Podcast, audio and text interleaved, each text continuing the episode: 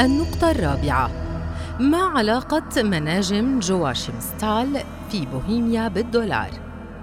في القرن السادس عشر سك كونت بوهيمي عملات سميت جواشيم ستالرز نسبة إلى جواشيم ستال وهو الوادي الذي كانت تستخرج منه الفضة والذي حمل اسم القديس يواكيم.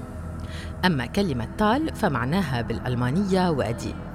لاحقا اختصرت كلمة جواشيم ستالر إلى تالر بالألمانية التي بدورها تحولت في لغات أخرى إلى تولار بالتشيكية والسلوفاكية دالر بالدنماركية والسويدية دالار ودالر بالنرويجية دالر ودالدر بالهولندية تالاري بإثيوبيا تالير بالمجرية تاليرو بالإيطالية ودولار بالإنجليزية. منح تالر اسمه كذلك لعملات سقت في أماكن أخرى ولها حجم ووزن مشابه. من بينها عملة هولندية ليون دالر منقوش عليها أسد.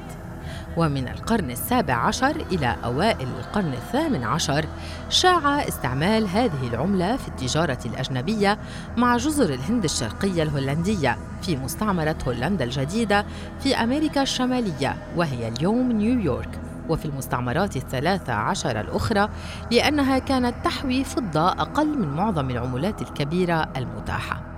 مع انقطاع دولار الأسد منذ ما قبل عام 1690 وتحسين جودة العملات الإسبانية الأمريكية الصادرة من المكسيك منذ عشرينيات القرن الثامن عشر أصبح البيسو الإسباني العملة التي يسميها المستعمرون الأمريكيون دولاراً.